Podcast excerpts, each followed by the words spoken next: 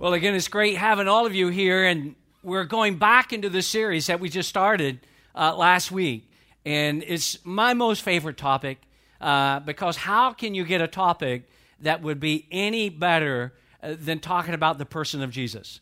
Uh, not only the greatest person, you know, found in the Bible, and there's a lot of great people in the Bible, but not only the greatest person ever mentioned in the Bible, but actually the greatest human being who ever walked the face of the, this planet Earth.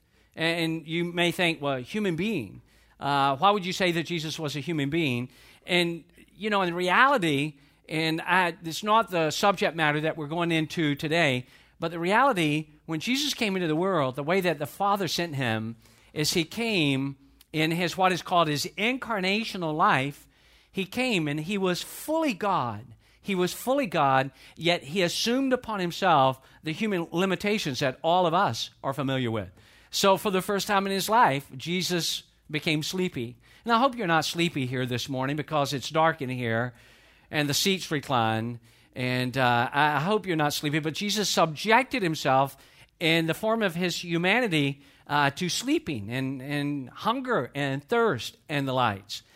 Well, in part one, we started looking at the surrounding elements of Jesus' teaching. We said, well, you know, if we're going to talk about Jesus in this uh, message series that we're calling The Great Reveal, then, you know, you got to start, or at least fundamentally, I thought we needed to start with the teaching of Jesus. And we talked about that in various ways. We talked about how did he teach? And the Bible tells us, and we just echoed what the Bible said. It said that he taught with authority. In fact, you know, the people who had heard Jesus teach, they're like, hey, we've never heard anybody teach like this. They were in awe, they were astounded because he taught as one who had authority and not in a way that they were normally accustomed to. And why did he teach? And we said, well, it's obvious why he taught. He taught to change lives. And who did he teach? He taught everybody. And he started embracing people that everybody had left out and uh, you know women and children and overlooked and diseased. And he started teaching everybody and he was not exclusive in who he would uh, invite into his school as it were. Why did he teach? He taught the truth and we talked about that. And when did he teach? He, he taught you know everywhere. He, he gave these teaching moments and whatever circumstances prevented themselves to him. And we're going to see one of these play out today. Now, this morning, we're going to an incident in the Gospels that maybe you have not looked at a whole lot, or maybe if you have looked at it before, you've not really looked at it uh, with the weightiness and the detail that we're going to look at it here today. And I think you're going to learn something, and I think it's going to be helpful to us all. And what we're going to talk about today is the worth of a person. Now, what does that matter? That matters a whole lot because it, it hopefully will create within us the capacity to open our eyes and see people, every person, in, in a way that Jesus sees them. I think it will also be helpful because there are some of you here today that you may be, in fact, for your life personally, wondering, you know, what is my life really worth? What is the value of my life? Who, who really cares? Why should I care? Does God really care? Does God even see me? Does God even know what's going on in my life? Is God even keenly aware of the challenges that I'm faced with? Does God know this about me? So I guess it would have a sort of a twofold application in that regard. Now, uh, let's talk about that for a moment, just sort of set this up, and then we're going to dive into this incredible account in Luke 14. But whether people act accordingly or not, I doubt that it would be very easy for any of us to find anyone who would dispute this idea that every human being is created equally and is equally valued. If I were to come around this room, which I'm not, so relax, but if I had a mic and I just went, you know, row one, seat A, all the way back, you know, to the very back and asking you, do you think everybody is created equally? You'd say yes. Is everybody valued equally? I, I think, I hope every one of you in this room would say yes. Now, if you happen to believe, and most of you in this room, and this is not true of everywhere, this is not true in every segment of society, and it's especially not true in major portions of the world, but if you happen to believe that every person is brought into this world by a creator, by God, then it would be a far reach for you or I, we, can't, we don't even think this way, but it would be a far reach for us to possess a what we might would call a gradation of value or worth. What, what, what is that? That would be like evaluate, sort of a gradation. I look at this person and I think this person has this highly esteemed uh, value, and this person, they're not as worth as much for whatever reason, how somebody might would deem that. And again, that happens in many parts of the world in various aspects of culture, but I don't think you would find it in this room. I think we would all say everybody is created by God and as a result of that, it's not a great gradation. Some are up here and some are down there and everywhere in between. We would say everybody is valued equally. Everybody has equal value. But in the ancient world, and the context that we're going to be speaking into this morning, that was not so. In fact, in the ancient world, and I hate to tell you, in many places of the world even today, people who are not like us are looked down upon. Some people look at the, uh, the poor, they bring in sort of this gradation of value and worth. And they say, well, you know, how can they? I mean, look at their, uh, what about slavery? How, how do some cultures look upon females? How do some look upon those who are malformed and have challenges? Again, no person, no person, friends, not even close, has ever changed the world that Jesus, in the way that Jesus has, and he's going to turn this idea as he talks about the value. What is the real value of people? How much do people really matter to him and to the Father? And Jesus, you're going to love this. Jesus gets invited to this dinner, and they think that it's going to be a relatively calm night, but Jesus is going to turn this whole idea on its head at a dinner event that he's been invited to. In fact, Jesus is actually, now you, maybe you don't think of Jesus this way. Maybe you just think of sweet little innocent Jesus. How many of you remember these uh, photographs from years ago, years ago? And uh, you know, people are just all these nice little sweet poses. Maybe we, you know, Jesus has a nice little sweet pose, and he's just, you know. But how many of you know if you take a whip and run people out of church, you're not always calm. and that's what Jesus did on one occasion. Saw that they had made a mockery of his father's house, and he just like he clears the place out. So it's not little meek, mild, innocent Jesus. Actually, at this occasion, his greatest, you know, greatest, you know, acts of loving kindness and compassion. And we're going to be talking about that in this series. But I do not want you to underestimate the reality that Jesus, when he wants to, can generate some serious tension. And boy, does he at this event. In fact, he's going to talk about three things. He's going to talk, first of all, and you're going to see it. I'm going to walk you through it. I want you to stay fully engaged. He's going to begin with a sick man. Now, why is he going to talk about a sick man? Because this dinner party that Jesus has been invited to by this prominent person, we'll come to that. There's a sick guy there. A lot of theologian scholars do not know was this guy, did he just wander in? Was he invited in, sort of, you know, to catch Jesus in a trap, you know, to just sort of set Jesus up? And, you know, a speculation because the Bible does not address that, so we should not speak with clarity that we know because we don't know. All we know that at this dinner party, there is a sick man there. Now, let me ask you a question. Let's do a little time out right here. And let me ask you have you ever been to a social gathering when you thought everything was going to be calm and peaceful and, you know, uh, platitudes and everybody's going to get along well, and then all of a sudden something gets a little edgy in this social gathering that you're in. Maybe somebody starts, you know, like really, really strongly speaking up. Let's say, for example, uh, about politics, maybe, because we're seeing a lot about politics now leading up into the election. And maybe somebody speaks up for a candidate or for a, a platform. By the way, at the North Campus in a couple of weeks, a week from Sunday night, we're going to be, uh, you know, not endorsing candidates. We don't do that. That's not our our job. But talking about platforms and what are some of the things that, you know, is represented and how do you, because there's some, uh, is it just me or, or does this like seem one of the most confusing elections you have ever seen in your whole life? How many of you are ready? I mean, this is okay. This is not going to offend God. How many of you are glad when it's all going to be over? Anybody? Or are you saying I need to see at least 273 more commercials? But let's say that, okay, somebody brings up politics. They bring about it, you know, not trying to, you know, intelligently explain a position, but just adamant. Well, that can create some tension. How many of you know not only politics, uh, religion can bring up some tension? Uh, what about even sports? I mean, you think about it. You think if somebody mocks your favorite sports team, let's say you're at a gathering, let's just use our imagination, and somebody says to you, You know your team, your team, the Georgia Bulldogs, they really, really stink. And you're offended by that. And what you say in response, I can't believe you'd say that. I can't believe that you would say, My team stinks. They don't stink. They're absolutely deplorable. They're horrible. Don't know if they're going to win the rest of the year. I better calm down. I'm feeling some emotion about this. But the tension of this dinner in Luke chapter 14 is about to suddenly escalate, and I want us to go ahead and dive into this unforgettable event. You're going to see it. This is Luke 14, right up here on the screen.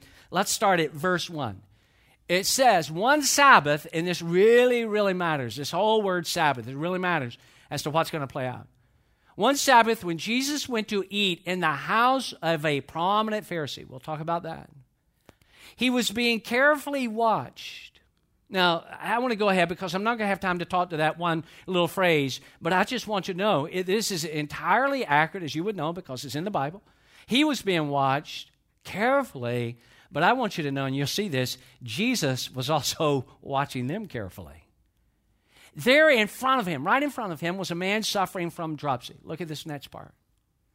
Jesus asked the Pharisees and experts in the law, is it lawful to heal on what? On the Sabbath or not? If it, is it lawful? Should I help this sick guy on the Sabbath?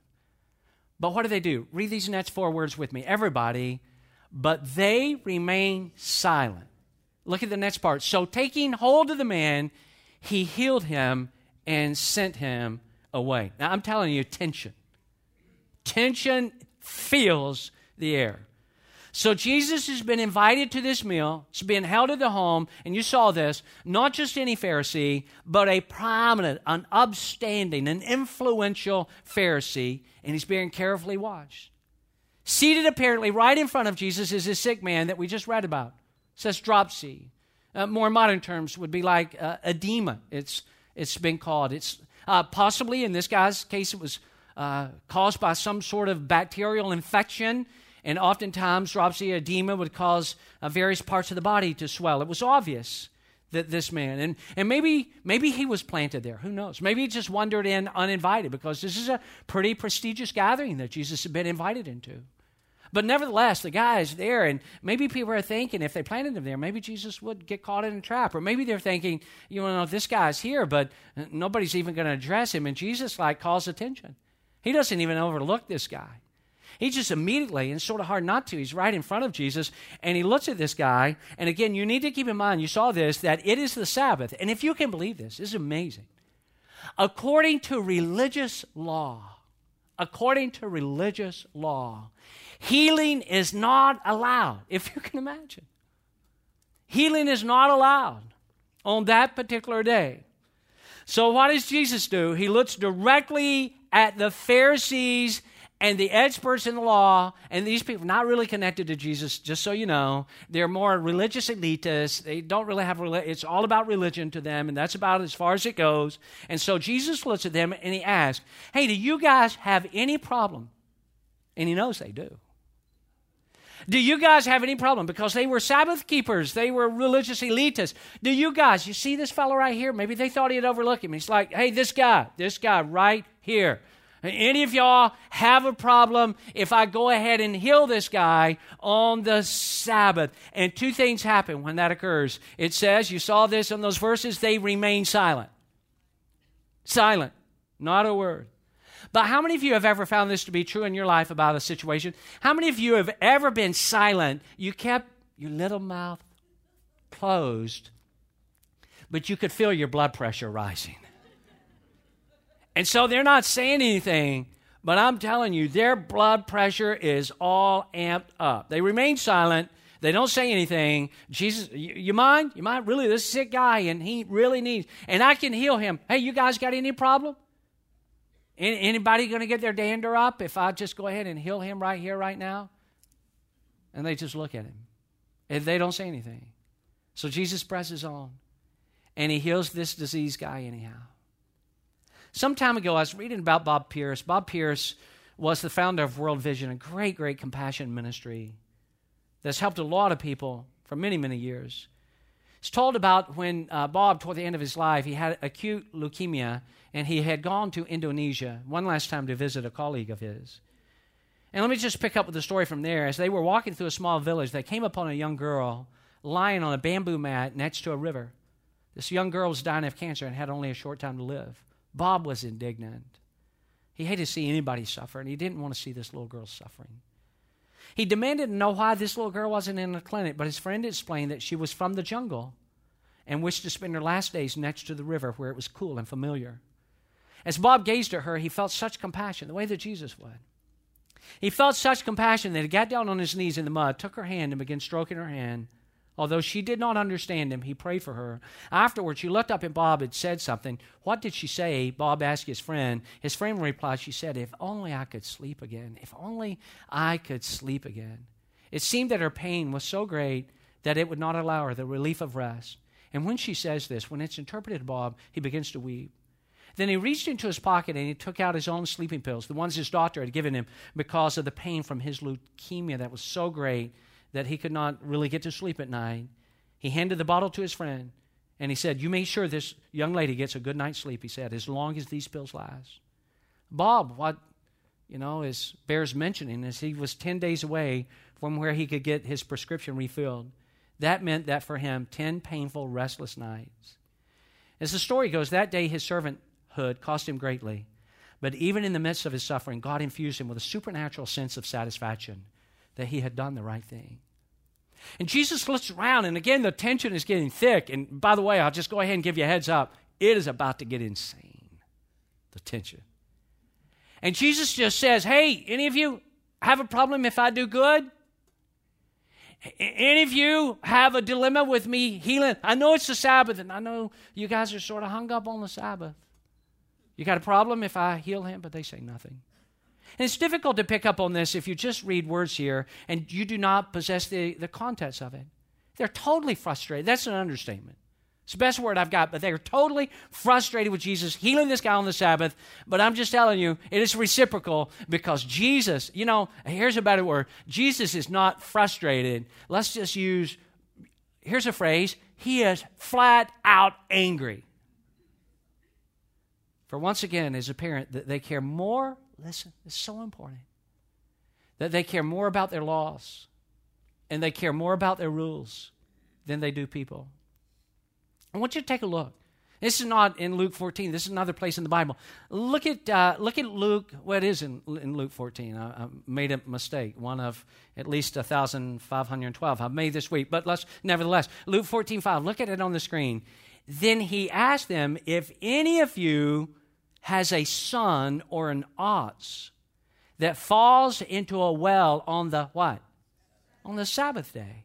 Will you not immediately pull him out? And so Jesus, I mean, Jesus is not calming these boys down.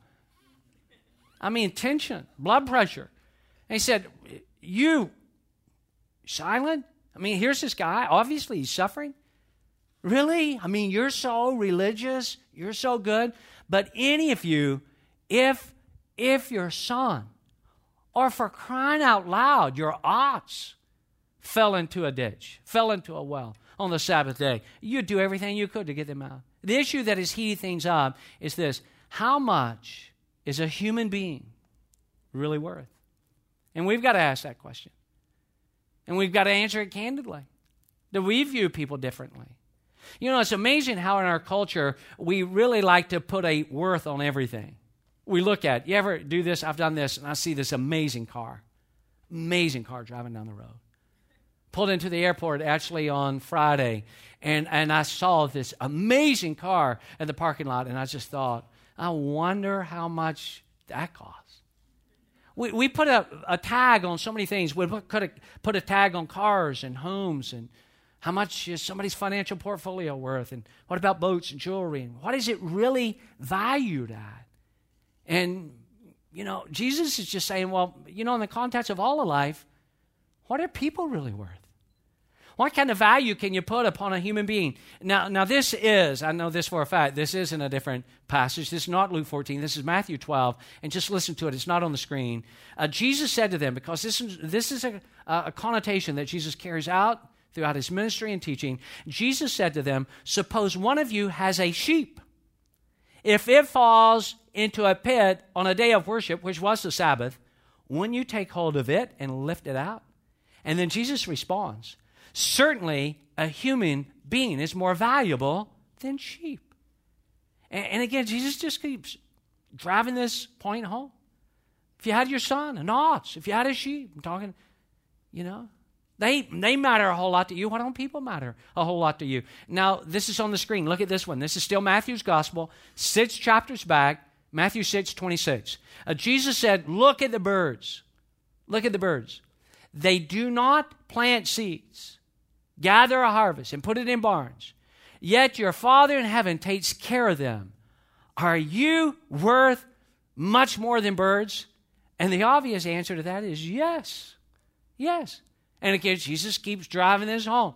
Look at Matthew 10, or let me just read Matthew 10. It's not on the screen. But the same idea. Jesus said in another occasion, He said, Are not two sparrows sold for a penny? Yet not one of them will fall to the ground apart from the will of your Father. Even birds matter a whole lot. Some of you have heard this story. I didn't plan on uh, telling it, but enough of you have not, and it's such a great story. I was standing at a ball game. This has been many, many, many years ago. It's a beautiful day, slightly cool. Sky was deep, deep blue. I was standing at a ball game. This has been many years ago. One of my sons was out on the field playing, and a lot of the parents uh, knew each other. And I'm standing in the area, some several people, you know, people in the stands, people standing around. I'm standing around, got a person on the side of me, and I, I look up in the air, and I see this bird. And what is so striking to me about this bird is this bird is not flapping its. It's just like it's, you know, it's just sort of sailing. It's just like it's hanging in the air, riding a, a, a wave. And it was amazing to me. And I say to the lady next to me, who I know, I've known her for years and her family for years, and I said, Look at that bird. It was just striking to me. I said, Look at that bird. She turned around and looked. And she looked back at me and she said, That's a kite.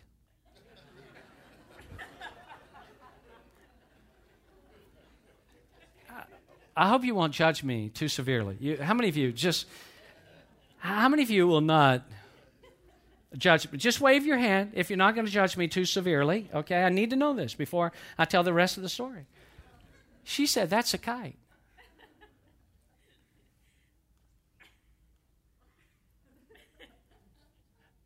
Look at that and I'm thinking, You have lost your mind. That is not a kite, that is a bird. And there are other birds.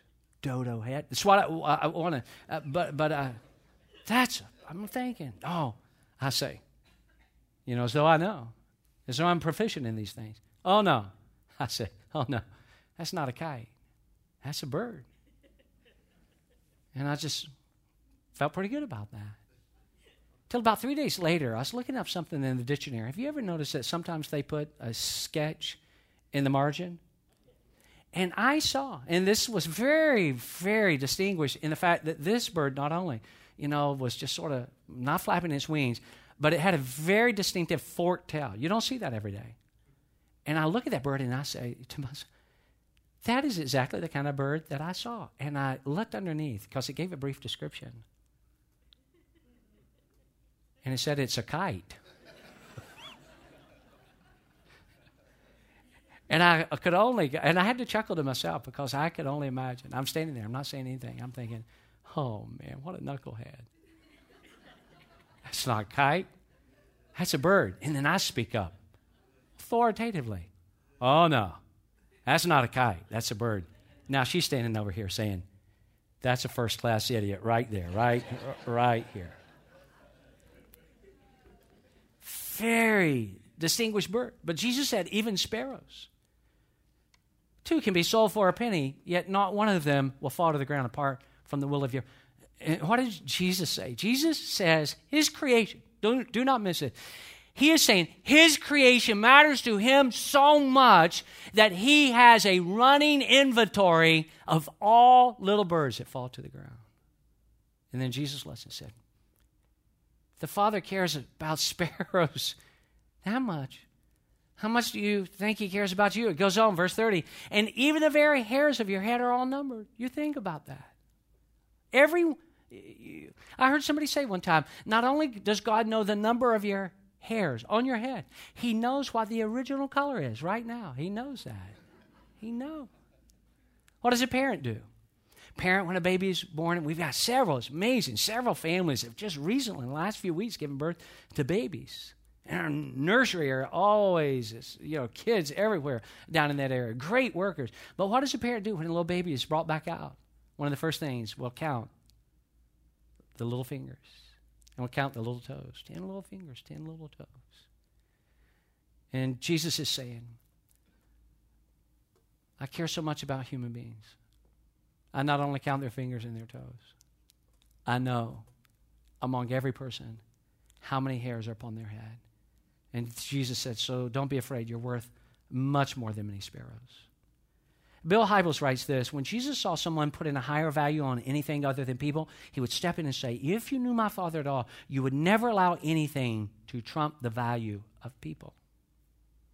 So, Jesus, would you agree? Jesus has created some tension. Wave at me if you're still awake. And if you believe that, how many of you'd say, Jesus has created some tension, but he's not done yet? Next, he's going to talk about a seating chart. It's actually pretty intriguing as to just how seemingly important a seating chart can actually be. For, for example, um, I have this flight to Atlanta uh, Friday. My days are running together now because my grandmother, who's still alive, she's 86, my grandmother's sister passed away, and I promised her a long, long time ago that whenever she did pass, I promised her, gave her my word, no matter what, I would do her funeral service, and I did that yesterday.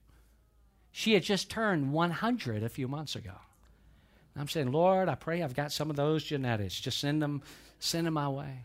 So, you know, um, I, I fly because, long story, and I'll just be, because of my stepfather's long term employment with Delta Airlines still to this day. You know, if there's an available seat on an airplane, I can fly at a fraction of a cost. I'm very grateful for that little benefit. So here's the good news. Good news is you can pay a lot less than a normal ticket. Bad news is if there's a seat on the plane. And if there's not a seat on the plane, guess what? You're not going anywhere. And so I got over to the airport about 12 noon, and I'm like, okay, I'm ready. I'm ready to go. Here I go. And uh, I'm there at 12, and I'm there at 1, and I'm there at 2, and 4, and I literally, because there's a lot, I don't know if you know this, there's a lot of flights going from Tampa to Atlanta on Delta Airlines. And I literally walked from gate 62 to gate 64. And I'd wait. This flight is full. The next flight is going out of gate. Well, I know that gate. And I'd be back. And I did that, you know, back and forth. It was like, uh, you know, and I did that until 7 o'clock that night. And so I thought, man, I am so glad Friday's over. I am so glad. You know, seating charts, uh, an available seat, really. I mean, and I'm I'm thinking to myself, oh man, I can't I can't believe this. But thankfully, I'd looked at the flights for Saturday coming home. And, and, I knew I had to be here to give this talk. And so it's not questionable. It's not whether or not I can stay another night. So I think, oh man, thank goodness, thank goodness I'm going to have a much easier time getting home. So I go straight from the funeral. One of my family members drops me off at the airport at 4:15. And I was there at 4:15. And 5:15. And 8:15. And I started checking and I started asking the right people. Is this going to be the way it is the rest of the night? Is every flight from Atlanta to Tampa home going to be full? They said, Yes, it is. And I think, I've got a problem. They said, What about another city? I said, What about Orlando? Everyone, the rest of the night's full. I said, let's try Sarasota. Everyone is full.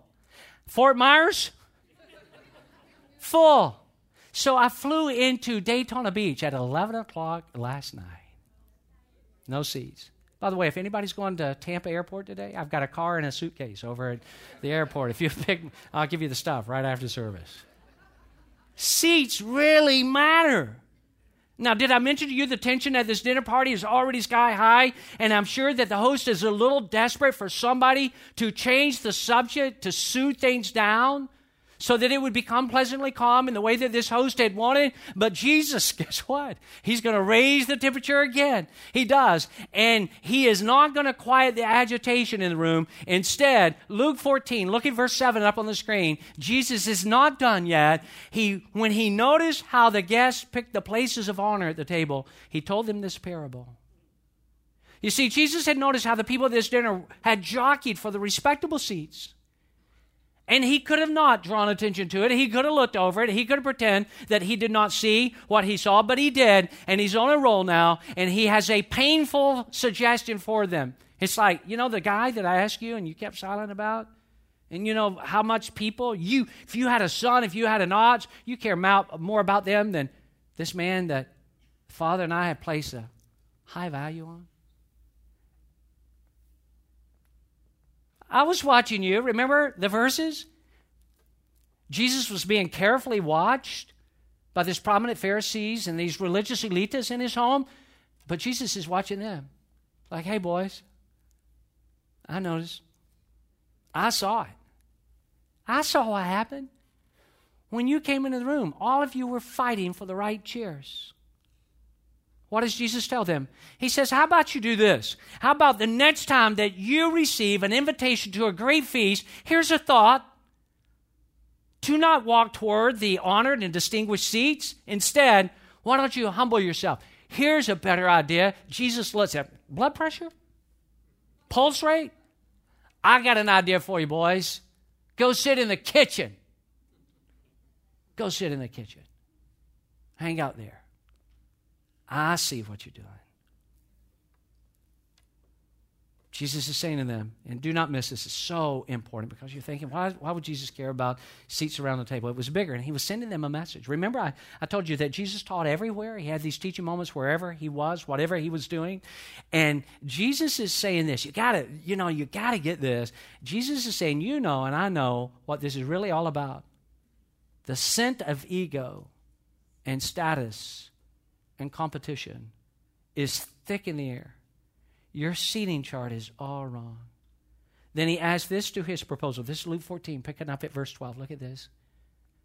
When you notice how the guests pick the places of uh, look here. Then Jesus said to his host, When you give a luncheon or dinner, do not invite your friends, your brothers, or your relatives. Now, I want to be careful because some of you may take this too literally, and right now you look at your wife and say, See, I told you we weren't supposed to invite your relatives. We're done. Jesus said, we can't invite your relatives anymore. No, that is not what Jesus is saying. Do not invite your friends, your brothers or relatives, or your rich neighbors. If you do, they may invite you back, and so you will be repaid. Look at the next part. But when you give a banquet, invite the poor, the crippled, the lame, the blind, and you will be blessed. Although they cannot repay you, you will be repaid at the resurrection of the righteous. Mother Teresa once said, Be especially tender when you deal with the poorest of the poor. Because when you touch them, there you touch Jesus in his distressing disguise. How many of you are still with me? Wave your hand so I can see. You're still with me? All of you are awake? Uh, have I mentioned in this talk that, that the tension is high in the room? Did I? Haven't mentioned that at any? Do you think Jesus is done? Oh, no. He is not done. So he's talked about a sick man. Now he's talked about a seating chart. He's not done yet. He's got one more thing. He's going to talk about a spectacular banquet that's held. In this next segment, an effort is made to lighten the blatant uneasiness. So, somebody in the room, this is not on the screen, but I want you to listen now to what somebody, because I guess they're tired of the tension, and somebody speaks up. This is verse 15, Luke 14. When one of those at the table with Jesus, heard this, heard what he said. He said to Jesus, again, this, this dude, he's wanted to calm things down. Blessed is the man who will eat at the feast in the kingdom of God. Blessed is the man who will eat at the feast in the kingdom of God. You know what this guy's trying to do? This is a distracting mechanism. He's trying to throw Jesus off course. You know what he's essentially saying? He's saying this, don't miss it. He's saying, hey, let's move to a conversation that all of us can agree on. And no doubt the host certainly thinks that this is a brilliant idea. Oh, man, thank you. I owe you one. Thank you. Jesus ah, is all this ah, attention. Thank you. Blesses, you know, when we take at the feast. Thank you. And he's wanted to distract Jesus. But Jesus refuses to be distracted. The host thinks it's a brilliant idea, but Jesus is not impressed because he is keenly aware of the arrogance that is in the room and the eagerness to exclude other people who matter so much to God and how that so prevails among these, these dinner guests. So Jesus speaks up again and he tells a story about this fabulously wealthy guy who throws this remarkable feast. And this guy, he's got a lot of resources. He throws this huge, again, this is spectacular banquet. This is amazing. And so he sends out all of these invitations to all these impressive people. But instead of getting back a good response, and this, this fabulously wealthy guy thinks he's going to get a great response. This is an amazing event that's going to be held. But instead, all he receives back is lame excuses. One guy says, I just bought a field. Really? You bought a field? You can't come? Oh, yeah. And another guy, I just bought five yoke of oxen. Need to break them in. Can't you do that on another day? I, I just got married. Great. Bring, bring your wife. I can't come. Now, when again, you got to get this. When Jesus tells this story, it really, really infuriated them. They get what Jesus is saying. It's not really a story about this very wealthy guy. It's really a story that God, got to get this, got to get it, that God is bringing his feast, that God is bringing his kingdom through Jesus, and people just like them should be checking yes on the RSVP, but instead they are dis- declining God's offer with all these lame excuses. She's saying, I'm bringing the kingdom of God. The Father's kingdom, the kingdom of God is breaking in the world. And Jesus was not saying this egotistically, but it's coming in the world through me. And the Father is sending out to all of you an invitation. He wants you around the table. He wants, you know, all of you, all of you, you prominent Pharisees, you teachers of the law, all of, all of you religious elitists. He cares about you. He's angry about some of the stuff that you do because it's all about your religion and not about a religion. But, but He's sending out an invitation. You know why you keep saying to God? No, sorry bought a field, got married, can't come, won't be there. So, what does the host do? This host in the story, this fabulously wealthy guy, what does the host do? He doesn't get angry. He doesn't go off the chain. He instead invite. He extends the invite list, list to others. Look at the look at the B part of verse 21. This is still Luke 14. Look at this. We're almost done. So the host says, Go out quickly into the streets and alleys of the town and bring in, he's back to this. Here it is again bring in the poor and the crippled and the blind and the lame. And they got it, and boy, they are steaming mad. Jesus is saying, The Father wants you around the table, but you won't come. You won't come. So, you know what the Father's doing? You won't come. He's extending the invitation to others. Now, a lot of people, a lot of people that you would not value. This is why Jesus, and this is why they're so angry. A lot of people you you would value. A lot of people you think aren't worth very much. They matter to me, and they matter to the Father. So you go out quickly into the streets and alleys of the town. You bring in poor, the crippled, the blind, the lame. And God is inviting all kinds of people to his table because every human being has value and worth to God. Rich people matter a lot to God. And poor people matter a lot to God. Young people matter a whole lot to God. And old people matter a lot to God. Males matter a lot to God. Females matter a lot to God. White skin and black skin, tan skin, yellow skin. They all matter to God. Forgotten people, overlooked people, they all matter to God. I noticed something. I told you this airport story. You know what I really noticed? And I knew I was giving this talk about the value of people. So I told you, gate 64, uh, gate 62, uh, back and forth, just like, you know. But I noticed, I, in fact, I just kept watching her because now I'm getting frustrated. Really frustrated. But I saw this older lady, old enough to be my grandmother. And she was in the same predicament as I was, but she was walking a lot slower from gate to gate. And I was merely frustrated. Big deal. I've been inconvenienced. But she was starting to look worried. And I thought to myself, man, God sees this older lady. And she keeps missing all these flights. And she probably doesn't even know just how much that all of this matters to God. I was coming through security and I saw this mom, and it was an older child, but it was a child nevertheless. It was in a wheelchair, and this mom has a special needs child, and the child is, is making a lot of noise. In fact, you know, to go through security, they're just like trying to take this doll from her, and and man, she is screaming. She is not going to turn. She, doesn't care about security, really. She cares about her doll.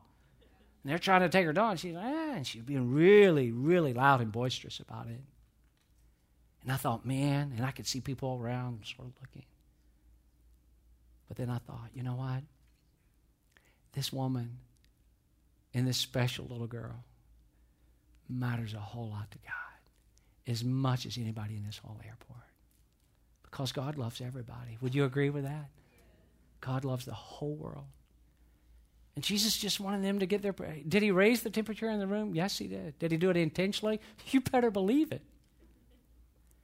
Because he wanted, when the party was over, for people to walk away and for them to say, you know what? The most important thing in all the world is really people. Look at these last two verses Luke 14, 22 and 23. Sir, the servant said, what you've ordered has been done. So we've went out and we, you know, we've extended the invitation, but look, you know, all these people, they reject, we extended, but there's still room, still empty chairs. Then the master told his servant, look at this. Then the master told his servant, all right, let's broaden it even more. Go out to the roads and country lanes, make them come in so that my house will be full. Go everywhere. And as we close today in prayer, in fact, you can go ahead and stand. What is Jesus saying? Jesus is saying he's still looking for people who will go out because kingdom tables must be filled.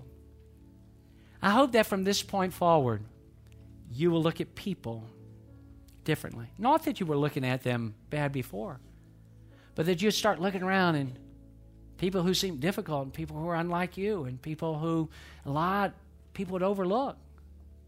You just look at them with new eyes and you say, oh man, they matter a whole lot to God. And because they matter to God, they ought to matter to me. I hope that there are those of you in this room who have been encouraged by this reality that God knows what's going on in your life because you think six billion plus people, God doesn't even know what's going on in my How could God care? Because God doesn't even know. And God said, You know what? Got this whole running inventory thing going on in the sparrows. You think, I don't know about you? Because you're a lot more valuable to me than I care about the sparrows. But even more, I care about you. I care about you so much. I know how many hairs on your head right now. And some of you have probably lost a little bit just during this service today. You've just lost. I mean, and God's counted every one. The psalm said, Every tear that you've ever shed, God has in a bottle. And He takes note of what's going on in your life. Because God loves you and you matter to God in a way you can't believe. So, Father, thank you for this day. Thank you for what you've helped us to learn from your word. Help us to see people the way you see them all kinds of people. People who are like us and people who are far from what, like, what we are like. Help us to know that every human being has breath in their lungs. Everyone that has ever breathed or will breathe matters to you. Help us to know, God, that the needs and the fears and the worries and the cares that we have also matter to you. And you will help us and love us and carry us. We thank you for it in Jesus' name. Everybody said, Amen. Thank you for being here, everybody. See you right back here next Sunday.